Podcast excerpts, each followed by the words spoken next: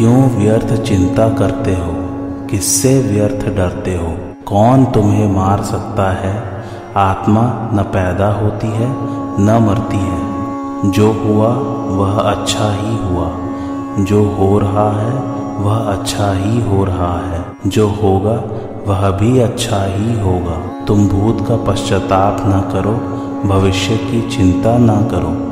वर्तमान चल रहा है, वर्तमान में रहकर जीवन जीना ही सार्थक है। तुम्हारा क्या गया जो तुम रोते हो? तुम क्या लेकर आए थे जिसके खो जाने का तुम पश्चाताप करते हो? तुमने क्या पैदा किया था जिसका नाश हो गया? तुम कुछ भी लेकर नहीं आए। जो कुछ भी लिया, यहीं से लिया। जो कुछ दिया, यहीं पर दिया। खाली हाथ आए, खाली हाथ ही चले। जय श्री कृष्ण, मेरे सभी प्यारे कथा श्रोताओं को। मेरा नाम है नमित अग्रवाल और स्वागत है आपका मेरे चैनल कथावाचक में। आइए आज की कथा आरंभ करते हैं। जिन बारह यज्ञों का वर्णन किया गया था, उनके सिवाय और भी अनेक प्रकार के यज्ञों का वेद की वाणी में विस्तार से वर्णन किया गया है। कारण कि साधकों की प्रकृति के अनुसार उनकी निष्ठाएँ भी अलग अलग होती हैं और तदनुसार उनके साधन भी अलग अलग होते हैं। वेदों में सकाम अनुष्ठानों का भी विस्तार से वर्णन किया गया है, परंतु उन सबसे नाशवान फल की ही प्राप्ति होती है अविनाशी की नहीं। इसलिए वेदों में वर्णित सकाम अनुष्ठान करने वाले मनुष्य स्वर्ग लोक को जाते हैं और पुण्य छीड़ होने पर पुनः मृत्यु लोक में आ जाते हैं। इस प्रकार वे जन्म मरण के बंधन में पड़े रहते हैं। परंतु यहाँ उन सकाम अनुष्ठानों की बात नहीं कही गई है। यहाँ निष्काम कर्म रूप उन यज्ञों की बात कही गई है जिनके अनुष्ठान से परमात्मा की प्राप्ति होती है। वेदों में केवल स्वर्ग प्राप्ति के साधन रूप सकाम अनुष्ठानों का ही वर्णन हो, ऐसी बात नहीं है। उनमें परमात्म प्राप्ति के साधन रूप श्रवण, मनन, निधिध्यासन, प्राणायाम, समाधि आदि अनुष्ठानों का भी वर्णन हुआ है। उपर्युक्त पदों में उन्हीं का लक्ष्य है। यज्ञ वेद से उत्पन्न हुए हैं और सर्वव्यापी परमात्मा उन यज्ञों में नित्य प्रतिष्ठित है। यज्ञों में परमात्मा नित्य प्रतिष्ठित रहने से उन यज्ञों का अनुष्ठान केवल परमात्म तत्व की प्राप्ति के लिए ही करना चाहिए। सबके सब यज्ञ कर्मजन्य है, अर्थात कर्मों से होने वाले हैं। शरीर से जो क्रियाएँ होती हैं, वाणी से जो कथन होता है और मन से जो संकल्प होते हैं, वे सभी कर्म कहलाते हैं। अर्जुन अपना कल्याण तो चाहते हैं, पर युद्ध रूप कर्तव्य कर्म को पाप मानकर उसका त्याग करना चाहते हैं। इसलिए भगवान अर्जुन के प्रति ऐसा भाव प्रकट कर रहे हैं कि युद्ध रूप कर्तव्य कर्म का त्याग करके अपने कल्याण के लिए तू जो साधन करेगा, वह भी तो कर्म ही होगा। वास्तव में कल्याण कर्म से नहीं होता, प्रत्युत कर्मों से सर्वथा संबंध विच्छेद होने से होता है। इसलिए यदि तू युद्ध रूप कर्तव्य कर्म को भी निर्लिप्त रहकर करेगा तो उससे भी तेरा कल्याण हो जाएगा, क्योंकि मनुष्य को कर्म नहीं बांधते, प्रत्युत आसक्ति ही बांधती है, अर्थात कर्म के फल की इच्छा ही बांधती है। युद्ध तो तेरा सहज कर्म है, इसलिए उसे करना तेरे लिए सुगम भी है। भगवान ने बताया कि कर्म फल में मेरी स्प्रहा नहीं है, इसलिए मुझे कर्म नहीं बांधते। इस प्रकार जो मुझे जान लेता है, वह भी कर्मों से नहीं बंधता। तात्पर्य यह है कि जिसने कर्म करते हुए भी उनसे निर्लिप्त रहने की विद्या को सीख कर उसका अनुभव कर लिया है, वह कर्म बंधन से मुक्त हो जाता है। फिर भगवान ने कहा कि मुमुक्षु पुरुष भी इसी प्रकार जानकर कर्म करते आए हैं। कर्मों से निर्लिप्त रहने के इसी तत्व को विस्तार से कहने के लिए भगवान ने प्रतिज्ञा की और उसे जानने का फल मुक्त होना बताया। तात्पर्य यह है कि फल की इच्छा का त्याग करके केवल लोक हितार्थ कर्म करने से मनुष्य कर्म बंधन से मुक्त हो जाता है। संसार में असंख्य क्रियाएँ होती रहती हैं, परंतु जिन क्रियाओं से मनुष्य अपना संबंध जोड़ता है, उन्हीं से वह बंधता है। संसार में कहीं भी कोई क्रिया हो, जब मनुष्य उससे अपना संबंध जोड़ लेता है, उसमें राज़ी या नाराज़ होता है तब वह उस क्रिया से बंध जाता है। जब शरीर या संसार में होने वाली किसी भी क्रिया से मनुष्य का संबंध नहीं रहता, तब वह कर्म बंधन से मुक्त हो जाता है। यज्ञों का वर्णन सुनकर ऐसी जिज्ञासा होती है कि उन यज्ञों में से कौन सा यज्ञ श्रेष्ठ है, इसका समाधान भगवान आगे के श्लोक में करते हैं। श्रेयांद्र व्यय मयादज्ञाज ज्ञान यज्ञ परंतप सर्वम कर्मखिलम पार्थ, ज्ञाने परिसमाप्यते। अर्थात, हे परंतप अर्जुन द्रव्यमय यज्ञ से ज्ञान यज्ञ श्रेष्ठ है, संपूर्ण कर्म और पदार्थ तत्व ज्ञान में लीन हो जाते हैं। भावार्थ, जिन यज्ञों में द्रव्यों तथा कर्मों की आवश्यकता होती है, द्रव्य का अर्थ यहाँ पर पदार्थ है। वे सब यज्ञ द्रव्यमय होते हैं। द्रव्य शब्द के साथ मय प्रत्यय, प्रचुरता के अर्थ में है। जैसे मिट्टी की प्रधानता वाला पात्र मरणमय कहलाता है, ऐसे ही द्रव्य की प्रधानता वाला यज्ञ द्रव्यमय कहलाता है। ऐसे द्रव्यमय यज्ञ से ज्ञान यज्ञ श्रेष्ठ है, क्योंकि ज्ञान यज्ञ में द्रव्य और कर्म की आवश्यकता नहीं होती। सभी यज्ञों को भगवान ने कर्मजन्य कहा है। यहाँ भगवान कहते हैं कि संपूर्ण कर्म ज्ञान यज्ञ में परिसमाप्त हो जाते हैं, अर्थात ज्ञान यज्ञ कर्मजन्य नहीं है, प्रत्युत विवेक विचारजन्य है।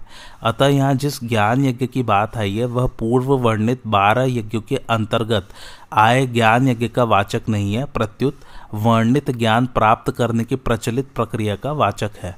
पूर्व वर्णित बारह यज्ञों के वाचक यहाँ द्रव्यमय यज्ञ है। द्रव्यमय यज्ञ समाप्त करके ही ज्ञान यज्ञ किया जाता है। अगर सूक्ष्म दृष्टि से देखा जाए तो ज्ञान यज्ञ भी क्रियाजन्य ही है, परंतु इसमें विवेक विचार की प्रधानता रहती है। जब तक मनुष्य अपने लिए कर्म करता है, तब तक उसका संबंध क्रियाओं और पदार्थों से बना रहता है। जब तक क्रियाओं और पदार्थों से संबंध रहता है, तभी तक अंतकरण में अशुद्धि रहती है। इसलिए अपने लिए कर्म न करने से ही अंतकरण शुद्ध होता है। अंतकरण में तीन दोष रहते हैं, संचित पाप, चित्त की चंचलता और अज्ञान। अपने लिए कोई भी कर्म न करने से, अर्थात संसार मात्र की सेवा के लिए ही कर्म करने से, जब साधक के अंतकरण में स्थित मल और विक्षेप, अर्थात संचित पाप और चित्त की चंचलता, दोनों दोष मिट जाते हैं तब वह ज्ञान प्राप्ति के द्वारा आवरण दोष को मिटाने के लिए कर्मों का स्वरूप से त्याग करके गुरु के पास जाता है। आवरण दोष अर्थात अज्ञान वाला दोष। उस समय वह कर्म और पदार्थों से ऊँचा उड़ जाता है, अर्थात कर्म और पदार्थ उसके लक्ष्य नहीं रहते, प्रत्युत एक चिन्मय तत्व ही उसका लक्ष्य रहता है। यही संपूर्ण कर्मों और पदार्थों का तत्व ज्ञान में समाप्त होना है। शास्त्रों में ज्ञान प्राप्ति के आठ अंतरंग साधन कहे गए हैं। पहला विवेक, दूसरा वैराग्य, तीसरा शम आदि षट संपत्ति। षट संपत्ति क्या क्या है? शम, दम, श्रद्धा, उपरति, तितिक्षा और समाधान। चौथा है मुमुक्षुता, पांचवा है श्रवण, छठा है मनन, सातवा है निधि ध्यासन और आठवा है तत्व पदार्थ संशोधन। इनमें पहला साधन विवेक है। सत और असत को अलग अलग जानना विवेक कहलाता है। सत, असत को अलग अलग जानकर असत का त्याग करना अथवा संसार से विमुख होना वैराग्य है। इसके बाद शम आदि षट संपत्ति आती है। मन को इंद्रियों के विषयों से हटाना शम है। इंद्रियों को विषयों से हटाना दम है।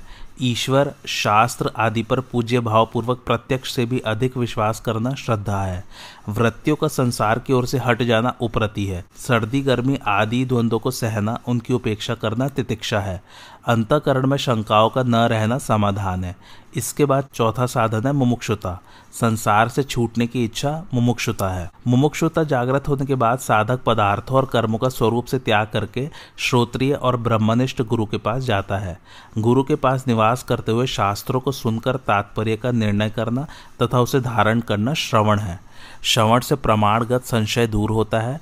परमात्म तत्व का युक्ति प्रयुक्तियों से चिंतन करना मनन है। मनन से प्रमेयगत संशय दूर होता है। संसार की सत्ता को मानना और परमात्म तत्व की सत्ता को न मानना विपरीत भावना कहलाती है। विपरीत भावना को हटाना निधि ध्यासन है। प्राकृत पदार्थ मात्र से संबंध विच्छेद हो जाए और केवल एक चिन्मय तत्व शेष रह जाए, यह तत्व पदार्थ संशोधन है। इसे ही तत्व साक्षात्कार कहते हैं। जो सांसारिक भोग और संग्रह में लगे हुए हैं, ऐसे मनुष्य के द्वारा श्रवण होता है शास्त्रों का, मनन होता है विषयों का, निधिध्यासन होता है रुपयों का, और साक्षात्कार होता है दुखों का। विचार पूर्वक देखा जाए तो इन सब साधनों का तात्पर्य है असाधन, अर्थात असत के संबंध का त्याग। त्याज्य वस्तु अपने लिए नहीं होती, पर त्याग का परिणाम अपने लिए होता है। द्रव्यमय यज्ञ में क्रिया तथा पदार्थ की मुख्यता है, अतः वह करण सापेक्ष है। ज्ञान यज्ञ में विवेक विचार की मुख्यता है, अतः वह करण निरपेक्ष है। इसलिए द्रव्यमय यज्ञ से ज्ञान यज्ञ श्रेष्ठ है। ज्ञान यज्ञ में संपूर्ण क्रियाओं और पदार्थों से संबंध विच्छेद हो जाता है, अर्थात तत्व ज्ञान होने पर कुछ भी करना, जानना और पाना शेष नहीं रहता, क्योंकि एक परमात्म तत्व के सिवाय अन्य सत्ता ही नहीं रहती। अर्जुन अपना कल्याण चाहते हैं, अतः कल्याण प्राप्ति के विभिन्न साधनों का यज्ञ रूप से वर्णन करके अब भगवान ज्ञान यज्ञ के द्वारा तत्व ज्ञान प्राप्त करने की प्रचलित प्रणाली का वर्णन करते हैं। तद्विधि प्रणिपातेन, परिप्रश्नेन सेवया, उपदेक्षन्ति, ते ज्ञानम ज्ञाने नस तत्व दर्शन।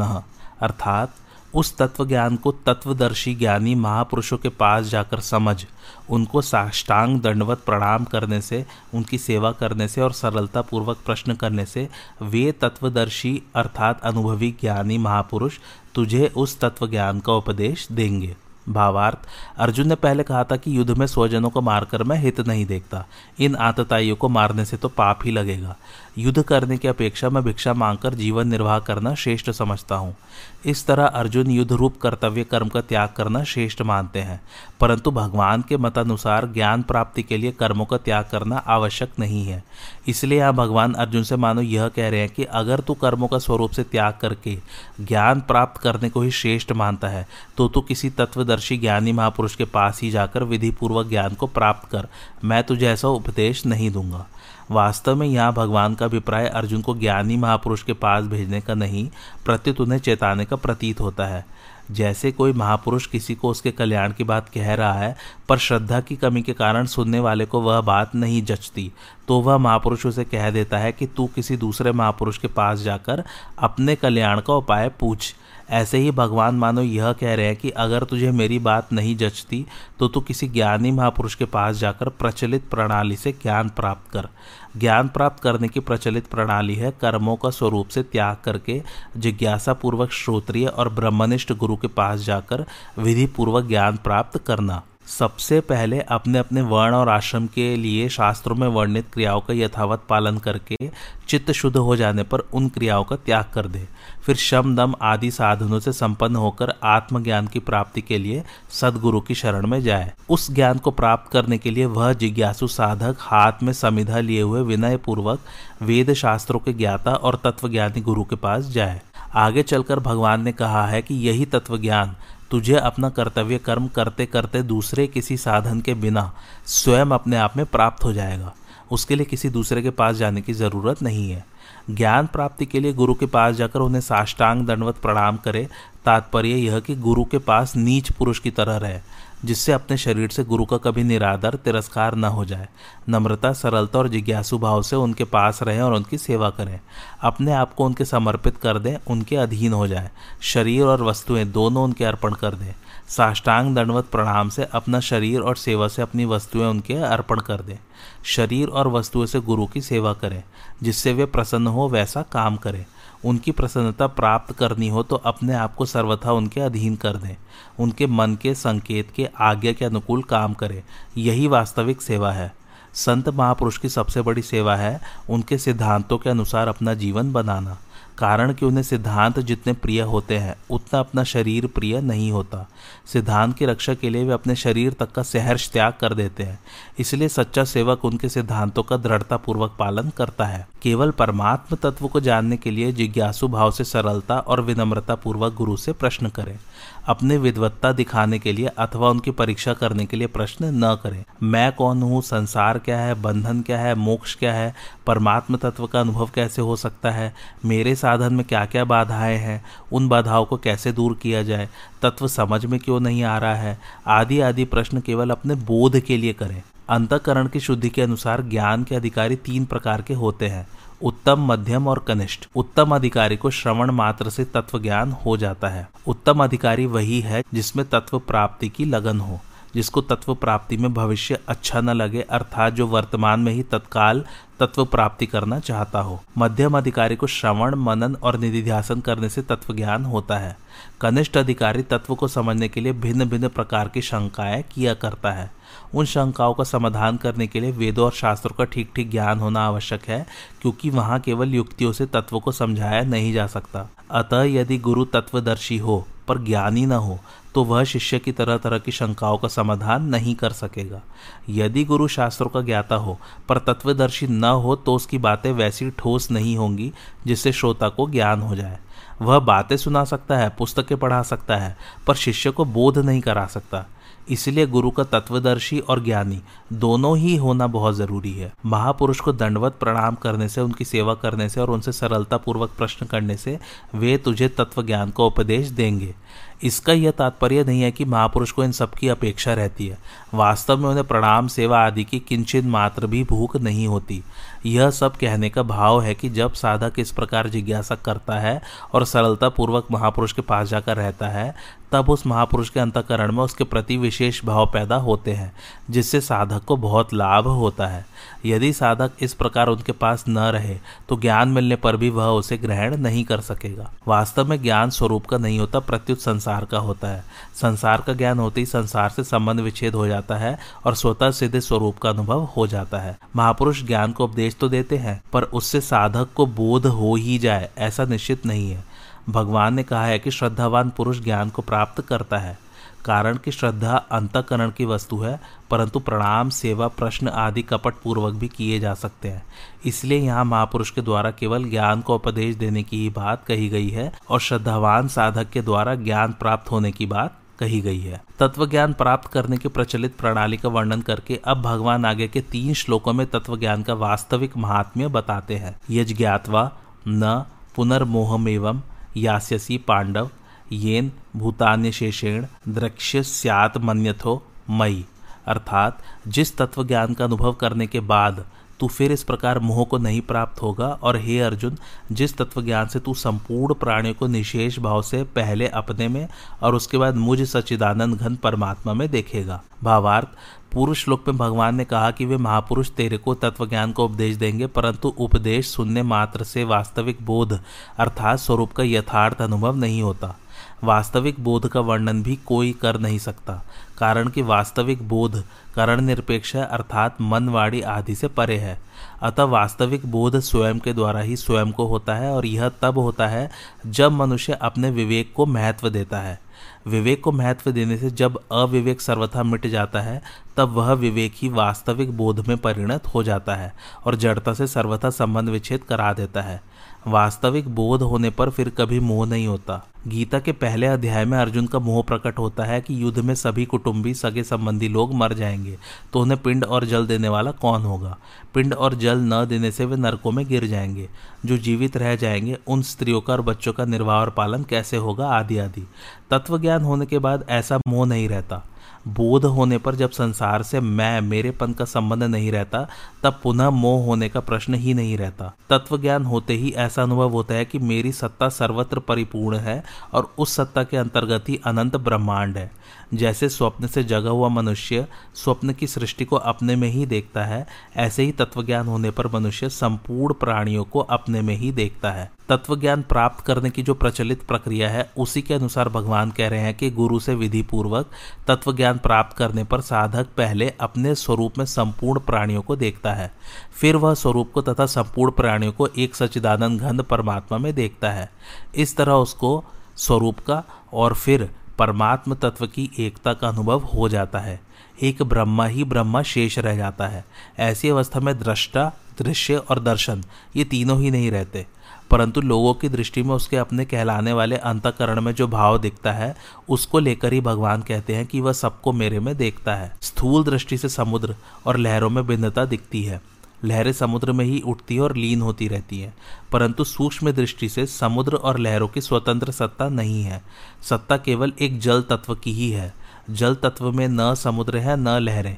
पृथ्वी से संबंध होने के कारण समुद्र भी सीमित है और लहरें भी। परंतु जल तत्व सीमित नहीं है।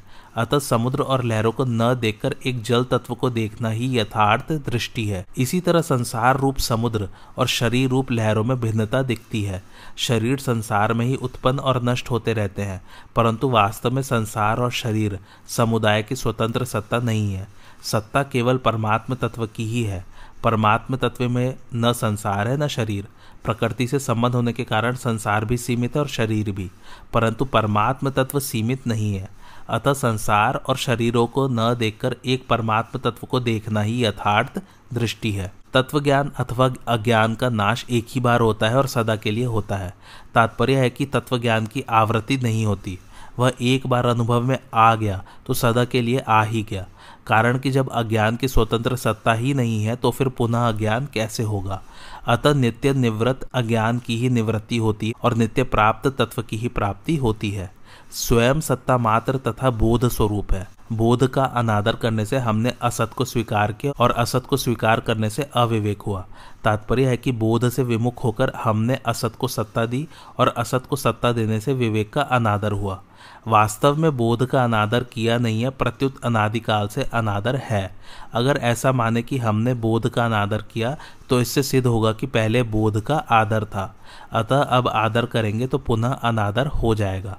परंतु बोध एक ही बार होता है और सदा के लिए होता है। तत्व ज्ञान होने पर फिर मोह नहीं होता, क्योंकि वास्तव में मोह है ही नहीं। मिटता वही है जो नहीं होता और मिलता वही है जो होता है। जगत जीव के अंतर्गत है और जीव परमात्मा के अंतर्गत है। इसलिए साधक पहले जगत को अपने में देखता है, फिर अपने को परमात्मा में देखता है। आत्मज्ञान में निजानंद है और परमात्म ज्ञान में परमानंद है। लौकिक निष्ठा से आत्मज्ञान का अनुभव होता है और अलौकिक निष्ठा से परमात्म ज्ञान का अनुभव होता है। सब कुछ भगवान ही है। इस प्रकार समग्र का ज्ञान परमात्म ज्ञान है। आत्मज्ञान से मुक्ति तो हो जाती है, पर सूक्ष्म अहम की गंध रह जाती है, जिससे दार्शनिकों में और उनके दर्शनों में मतभेद रहता है। अगर सूक्ष्म अहम की गंध न हो तो फिर मतभेद कहाँ से आया? परंतु परमात्म ज्ञान से सूक्ष्म अहम की गंध भी नहीं रहती, और उससे पैदा होने वाले संपूर्ण दार्शनिक मतभेद समाप्त हो जाते हैं। अपि चेदसी पापेभ्य सर्वेभ्य पाप कृतम सर्व ज्ञान प्लवे नैव व्रजिनम संतरिष्यसी। अर्थात, अगर तू सब पापियों से भी अधिक पापी है तो भी तू ज्ञान रूपी नौका के द्वारा निसंदेह संपूर्ण पाप समुद्र से अच्छी तरह तर जाएगा।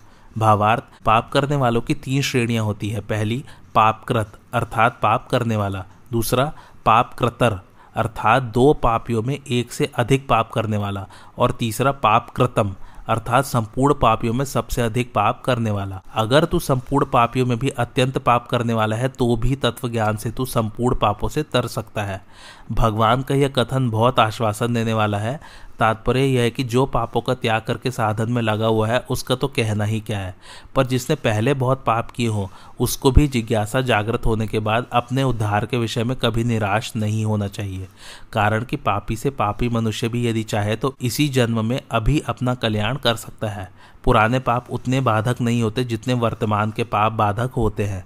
अगर मनुष्य वर्तमान में पाप करना छोड़ दे और निश्चय कर ले कि अब मैं कभी पाप नहीं करूँगा और केवल तत्व ज्ञान को प्राप्त करूँगा तो उसके पापों का नाश होते देरी नहीं लगती। यदि कहीं सौ वर्षों से घन अंधेरा छाया हो और वहाँ दीपक जला दिया जाए तो उस अंधेरे को दूर करके प्रकाश करने में दीपक को सौ वर्ष नहीं लगते, प्रत्यु दीपक जलाते ही तत्काल अंधेरा मिट जाता है। इसी तरह तत्व ज्ञान होते ही पहले किए गए संपूर्ण पाप तत्काल नष्ट हो जाते हैं। प्रायः पापी मनुष्य परमात्मा में नहीं लगते। परंतु वे परमात्मा में लग नहीं सकते, ऐसी बात नहीं है।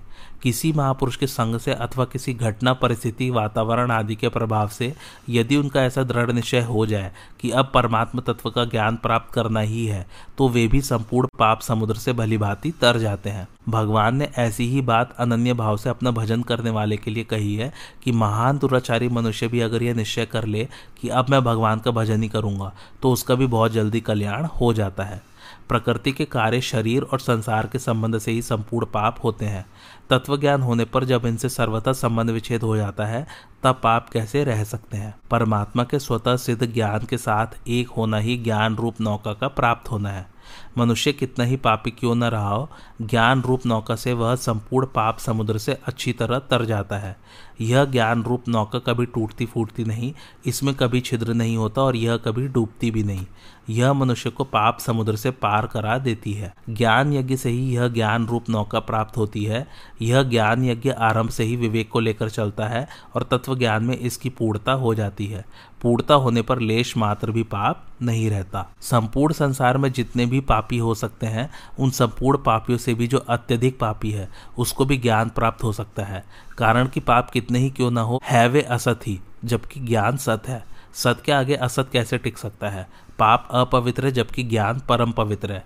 अपवित्र वस्तु पवित्र वस्तु को कैसे अटका सकती है? अतः पापों में ज्ञान को अटकाने की ताकत नहीं है। ज्ञान प्राप्ति में खास बाधा है, नाशवान सुख की आसक्ति। भोगा शक्ति के कारण ही मनुष्य की पारमार्थिक विषय में रुचि नहीं होती और रुचि न होने से ही ज्ञान की प्राप्ति बड़ी कठिन प्रतीत होती है। यथे धांसी, समिधो अग्निर्भस्म, सात कुरुते अर्जुन, ज्ञानाग्नि सर्वकर्माणी भस्म सात कुरुते तथा। अर्थात, हे अर्जुन, जैसे प्रज्वलित अग्नि ईंधनों को सर्वथा भस्म कर देती है, ऐसे ही ज्ञान रूपी अग्नि संपूर्ण कर्मों को सर्वथा भस्म कर देती है। भावार्थ, भगवान ने ज्ञान रूपी नौका के द्वारा संपूर्ण पाप समुद्र को तरने की बात कही। उससे यह प्रश्न पैदा होता है कि पाप समुद्र तो शेष रहता ही है, फिर उसका क्या होगा?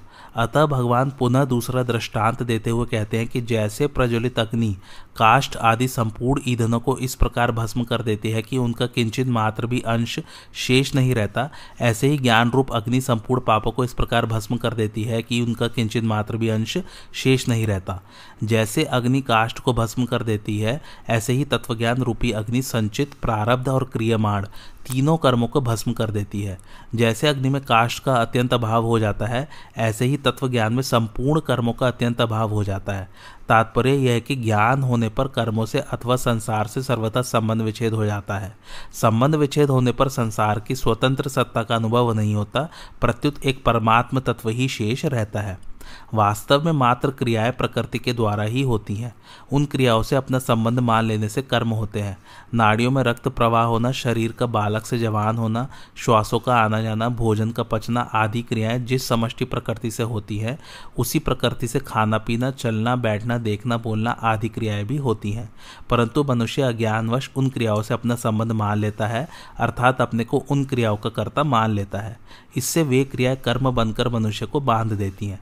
इस प्रकार माने हुए संबंध से ही कर्म होते हैं, अन्यथा क्रियाएँ ही होती हैं। तत्व ज्ञान होने पर अनेक जन्मों के संचित कर्म सर्वथा नष्ट हो जाते हैं, कारण कि सभी संचित कर्म अज्ञान के आश्रित रहते हैं, अतः ज्ञान होते ही वे नष्ट हो जाते हैं। तत्व ज्ञान होने पर कर्तृत्वाभिमान नहीं रहता, अतः सभी क्रियामाण कर्म अकर्म हो जाते हैं, अर्थात फलजनक नहीं होते।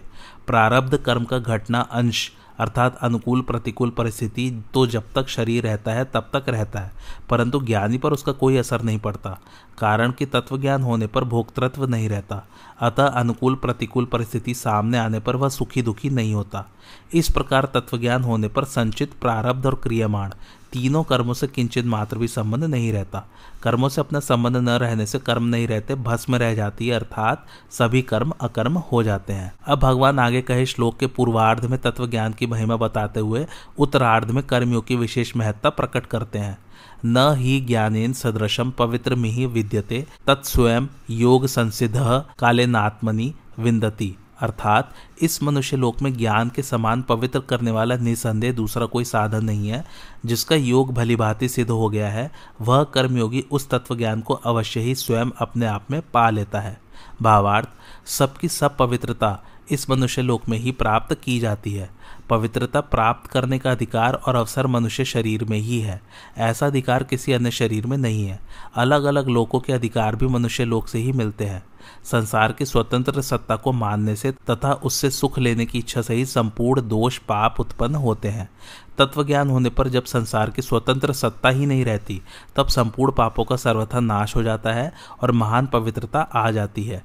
इसलिए संसार में ज्ञान के समान पवित्र करने वाला दूसरा कोई साधन है ही नहीं। संसार में यज्ञ, दान, तप, पूजा, व्रत, उपवास, जप, ध्यान, प्राणायाम आदि जितने साधन हैं तथा गंगा, यमुना, गोदावरी आदि जितने तीर्थ हैं, वे सभी मनुष्य के पापों का नाश करके उसे पवित्र करने वाले हैं। परंतु उन सब में भी तत्व ज्ञान के समान पवित्र करने वाला कोई भी साधन, तीर्थ आदि नहीं है, क्योंकि वे सब तत्व ज्ञान के साधन है और तत्व ज्ञान उन सब का साध्य है। परमात्मा पवित्रों के भी पवित्र हैं। उन्हीं परम पवित्र परमात्मा का अनुभव कराने वाला होने से तत्व ज्ञान भी अत्यंत पवित्र है, जिसका कर्मयोग सिद्ध हो गया है, अर्थात कर्मयोग का अनुष्ठान सांगोपांग पूर्ण हो गया है। उस महापुरुष को यहाँ योगारूढ़ कहा गया है। योगारूढ़ होना कर्मयोग की अंतिम अवस्था है। योगारूढ़ होते ही तत्वबोध हो जाता है। तत्वबोध हो जाने पर संसार से सर्वथा संबंध विच्छेद हो जाता है। कर्म योग की मुख्य बात है अपना कुछ भी न मानकर संपूर्ण कर्म संसार के हित के लिए करना, अपने लिए कुछ भी न करना। ऐसा करने पर सामग्री और क्रिया शक्ति दोनों का प्रवाह संसार की सेवा में हो जाता है। संसार की सेवा में प्रवाह होने पर मैं सेवक हूँ। ऐसा अहम का भाव भी नहीं रहता, अर्थात सेवक नहीं रहता। केवल सेवा रह जाती है। इस प्रकार जब सेवक सेवा बनकर सेव्य में लीन हो जाता है, तब प्रकृति के कार्य शरीर तथा संसार से सर्वथा वियोग हो जाता है। वियोग होने पर संसार की स्वतंत्र सत्ता नहीं रहती, केवल क्रिया रह जाती है। इसी को योग की संसिद्धि अर्थात सम्यक सिद्धि कहते हैं। कर्म और फल की आसक्ति से ही योग का अनुभव नहीं होता। वास्तव में कर्मों और पदार्थों से संबंध विच्छेद स्वतः सिद्ध है। कारण कि कर्म और पदार्थ तो अनित्य है और अपना स्वरूप नित्य है। अनित्य कर्मों से नित्य स्वरूप को क्या मिल सकता है? इसलिए स्वरूप को कर्मों के द्वारा कुछ नहीं पाना है। यह कर्म विज्ञान है। कर्म विज्ञान का अनुभव होने पर कर्म फल से भी संबंध विच्छेद हो जाता है। अर्थात कर्मजन्य सुख लेने की आसक्ति सर्वथा मिट जाती है, जिसके मिटते ही परमात्मा के साथ अपने स्वाभाविक नित्य संबंध का अनुभव हो जाता है, जो योग विज्ञान है। योग विज्ञान का अनुभव होना ही योग की संसिद्धि है। जिस तत्व ज्ञान से संपूर्ण कर्म भस्म हो जाते हैं और जिसके समान पवित्र करने वाला संसार में दूसरा कोई साधन नहीं है, उसी तत्व ज्ञान को कर्मयोगी योग संसिद्ध होने पर दूसरे किसी साधन के बिना स्वयं अपने आप में ही तत्काल प्राप्त कर लेता है। भगवान ने बताया था कि प्रचलित प्रणाली के अनुसार कर्मों का त्याग करके गुरु के पास जाने पर वे तत्व ज्ञान का उपदेश देंगे। किंतु गुरु तो उपदेश दे देंगे, पर उससे तत्वज्ञान हो ही जाएगा, ऐसा निश्चित नहीं है। फिर भी भगवान यह बताते हैं कि कर्म योग की प्रणाली से कर्म करने वाले मनुष्य को योग संसिद्धि मिल जाने पर तत्वज्ञान हो ही जाता है। कर्म योग से अवश्य ही तत्वज्ञान अथवा परमात्म तत्व का अनुभव हो जाता है। तत्व ज्ञान प्राप्त करने के लिए कर्मयोगी को किसी गुरु की ग्रंथ की या दूसरे किसी साधन की अपेक्षा नहीं है। कर्मयोग की विधि से कर्तव्य कर्म करते हुए ही उसे अपने आप तत्व ज्ञान प्राप्त हो जाएगा। तत्व ज्ञान को प्राप्त करने के लिए कर्मयोगी को किसी दूसरी जगह जाने की ज़रूरत नहीं है। कर्मयोग सिद्ध होने पर उसे अपने आप में ही स्वतः सिद्ध तत्व ज्ञान का अनुभव हो जाता है। परमात्मा सब जगह परिपूर्ण होने से अपने में भी है। जहाँ साधक मैं हूँ, रूप से अपने आप को मानता है, वहीं परमात्मा विराजमान है। परंतु परमात्मा से विमुख होकर संसार से अपना संबंध मान लेने के कारण अपने आप में स्थित परमात्मा का अनुभव नहीं होता। कर्मयोग का ठीक ठीक अनुष्ठान करने से जब संसार से सर्वथा संबंध विच्छेद हो जाता है, अर्थात संसार से तादात्म्य, ममता और कामना मिट जाती है, तब उसे अपने आप में ही तत्व का सुखपूर्वक अनुभव हो जाता है। परमात्म तत्व का ज्ञान करण निरपेक्ष है, इसलिए उसका अनुभव अपने आप से ही हो सकता है। इंद्रिया, मन, बुद्धि आदि करणों से नहीं। साधक किसी भी उपाय से तत्व को जानने का प्रयत्न क्यों न करे, पर अंत में वह अपने आप से ही तत्व को जानेगा। श्रवण, मनन आदि साधन तत्व ज्ञान प्राप्त करने में असंभावना, विपरीत भावना आदि ज्ञान की बाधाओं को दूर करने वाले परंपरागत साधन माने जा सकते हैं, पर वास्तविक बोध अपने आप से ही होता है, कारण कि मन, बुद्धि आदि सब जड़ है। जड़ के द्वारा उस चिन्मय तत्व को कैसे जाना जा सकता है जो जड़ से सर्वथा अतीत है? वास्तव में तत्व का अनुभव जड़ के संबंध विच्छेद से होता है, जड़ के द्वारा नहीं।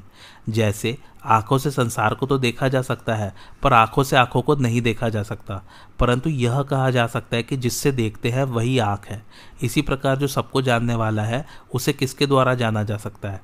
परंतु जिससे संपूर्ण वस्तु का ज्ञान होता है, वही परमात्म तत्व है। भगवान ने ज्ञान की जो प्रशंसा की है, उससे ज्ञान योग की विशेष महिमा झलकती है। परंतु वास्तव में उसे ज्ञान योग की ही महिमा मान लेना उचित प्रतीत नहीं होता। गहरा विचार करे तो उसमें अर्जुन के प्रति भगवान का एक गूढ़ अभिप्राय प्रतीत होता है कि जो तत्व ज्ञान इतना महान और पवित्र है तथा जिस ज्ञान को प्राप्त करने के लिए मैं तुझे तत्वदर्शी महापुरुष के पास जाने की आज्ञा दे रहा हूँ, उस ज्ञान को तू स्वयं कर्मियों के द्वारा अवश्यमेव प्राप्त कर सकता है। इस प्रकार ज्ञान योग की प्रशंसा के ये श्लोक वास्तव में प्रकारांतर से कर्मयोग की विशेषता महिमा बताने के लिए है। भगवान का अभिप्राय यह नहीं था कि अर्जुन ज्ञानियों के पास जाकर ज्ञान प्राप्त करे। भगवान का अभिप्राय यह था कि जो ज्ञान इतनी दुर्लभता से ज्ञानियों के पास रहकर उनकी सेवा करके और विनय पूर्वक प्रश्नोत्तर करके तथा उसके अनुसार श्रवण, मनन और निधि ध्यासन करके प्राप्त करेगा, वही ज्ञान तुझे कर्मयोग की विधि से प्राप्त कर्तव्य का पालन करने से ही प्राप्त हो जाएगा। जिस तत्व ज्ञान के लिए मैंने तत्वदर्शी महापुरुष के पास जाने की प्रेरणा की है, वह तत्व ज्ञान प्राप्त हो ही जाएगा, यह निश्चित नहीं है। क्योंकि जिस पुरुष के पास जाओगे, वह तत्वदर्शी ही है, इसका क्या पता? और उस महापुरुष के प्रति श्रद्धा की कमी भी रह सकती है। दूसरी बात, इस प्रक्रिया में पहले संपूर्ण प्राणियों को अपने में देखेगा और उसके बाद संपूर्ण प्राणियों को एक परमात्म तत्व में देखेगा। इस प्रकार ज्ञान प्राप्त करने की इस प्रक्रिया में संशय तथा विलंब की संभावना है। परंतु कर्मयोग के द्वारा अन्य पुरुष की अपेक्षा के बिना अवश्यमेव और तत्काल उस तत्व ज्ञान का अनुभव हो जाता है।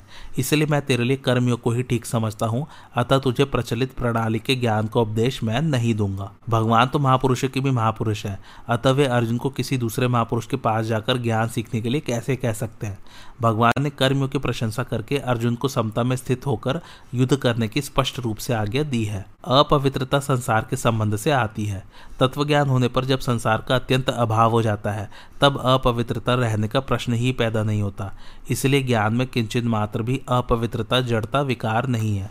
तत्व ज्ञान लौकिक है, जबकि परमात्मा ज्ञान अलौकिक है। अब भगवान आगे के श्लोक में ज्ञान प्राप्ति के पात्र का निरूपण करते हैं। श्रद्धा वाल लभते, ज्ञानम तत्पर संयतेन्द्रिय, ज्ञानम लब्धवा पराम, शांतिम चिरणाधि गच्छति। अर्थात जो जितेंद्रिय तथा साधन परायण है, ऐसा श्रद्धावान मनुष्य ज्ञान को प्राप्त होता है और ज्ञान को प्राप्त होकर वह तत्काल परम शांति को प्राप्त हो जाता है।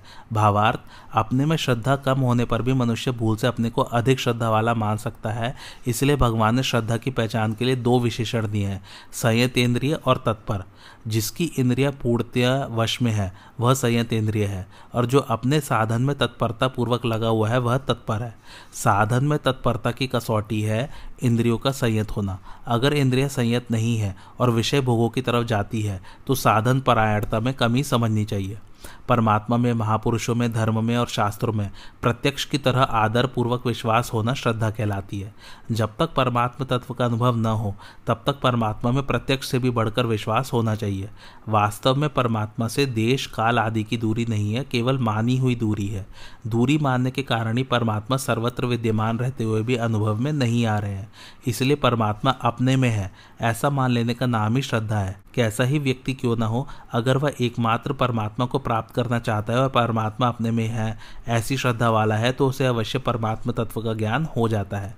संसार प्रति क्षण ही जा रहा है, एक क्षण भी टिकता नहीं, उसकी स्वतंत्र सत्ता है ही नहीं, केवल परमात्मा की सत्ता से ही वह सत्तावान दिख रहा है। इस तरह संसार की स्वतंत्र सत्ता को न मानकर एक परमात्मा की सत्ता को ही मानना श्रद्धा है, ऐसी श्रद्धा होने पर तत्काल ज्ञान हो जाता है। जब तक इंद्रिय संयत न हो और साधन में तत्परता न हो, तब तक श्रद्धा में कमी समझनी चाहिए। यदि इंद्रिय विषयों की तरफ़ जाती है तो साधन में तत्परता नहीं आती। साधन में तत्परता न होने से दूसरे की परायणता, दूसरे का आदर होता है। जब तक साधन परायणता नहीं होती, तब तक श्रद्धा भी पूरी नहीं होती। श्रद्धा पूरी न होने के कारण ही तत्व के अनुभव में देरी लगती है, नहीं तो नित्य प्राप्त तत्व के अनुभव में देरी का कारण है ही नहीं। भगवान ने गुरु के पास जाकर विधि पूर्वक ज्ञान प्राप्त करने की प्रणाली का वर्णन करते हुए तीन साधन बताए। प्रणिपात, परिप्रश्न और सेवा। यहाँ भगवान ने ज्ञान प्राप्त करने का एक साधन बताया है, श्रद्धा। गुरु के द्वारा केवल ज्ञान का उपदेश देने की बात आई है, उपदेश से ज्ञान प्राप्त हो जाएगा, ऐसी बात वहाँ नहीं आई। तात्पर्य यह है कि साधनों से ज्ञान प्राप्त हो जाएगा, ऐसा निश्चित नहीं है, परंतु इस श्लोक में कहे साधन से निश्चित रूप से ज्ञान प्राप्त हो जाता है। कारण यह है कि साधन बहिरंग होने से कपट भाव से तथा साधारण भाव से भी किए जा सकते हैं। परंतु इस श्लोक में कहा साधन अंतरंग होने से कपट भाव से तथा साधारण भाव से नहीं किया जा सकता। इसलिए ज्ञान की प्राप्ति में श्रद्धा मुख्य है। ऐसा एक तत्व या बोध है जिसका अनुभव मेरे को हो सकता है और अभी हो सकता है। यही वास्तव में श्रद्धा है। तत्व भी विद्यमान है, मैं भी विद्यमान हूँ और तत्व का अनुभव करना भी चाहता हूँ। फिर देरी किस बात की? बड़े आश्चर्य की बात है कि जो नित्य निरंतर विद्यमान रहता है, वह तो प्रिय नहीं लगता। और जो निरंतर ही बदल रहा है जा रहा है वह संसार प्रिय लगता है। इसमें कारण यही है कि जिस संसार की एक क्षण भी स्थिति नहीं है, जो निरंतर ही अभाव में जा रहा है, उसे हम स्थायी मान लेते हैं। स्थायी मानने के कारण ही उससे स्थायी सुख लेना चाहते हैं, जो सर्वथा असंभव है। सुख लेने के लिए हम संसार में अपनापन कर लेते हैं, जो किसी भी काल में अपना नहीं है।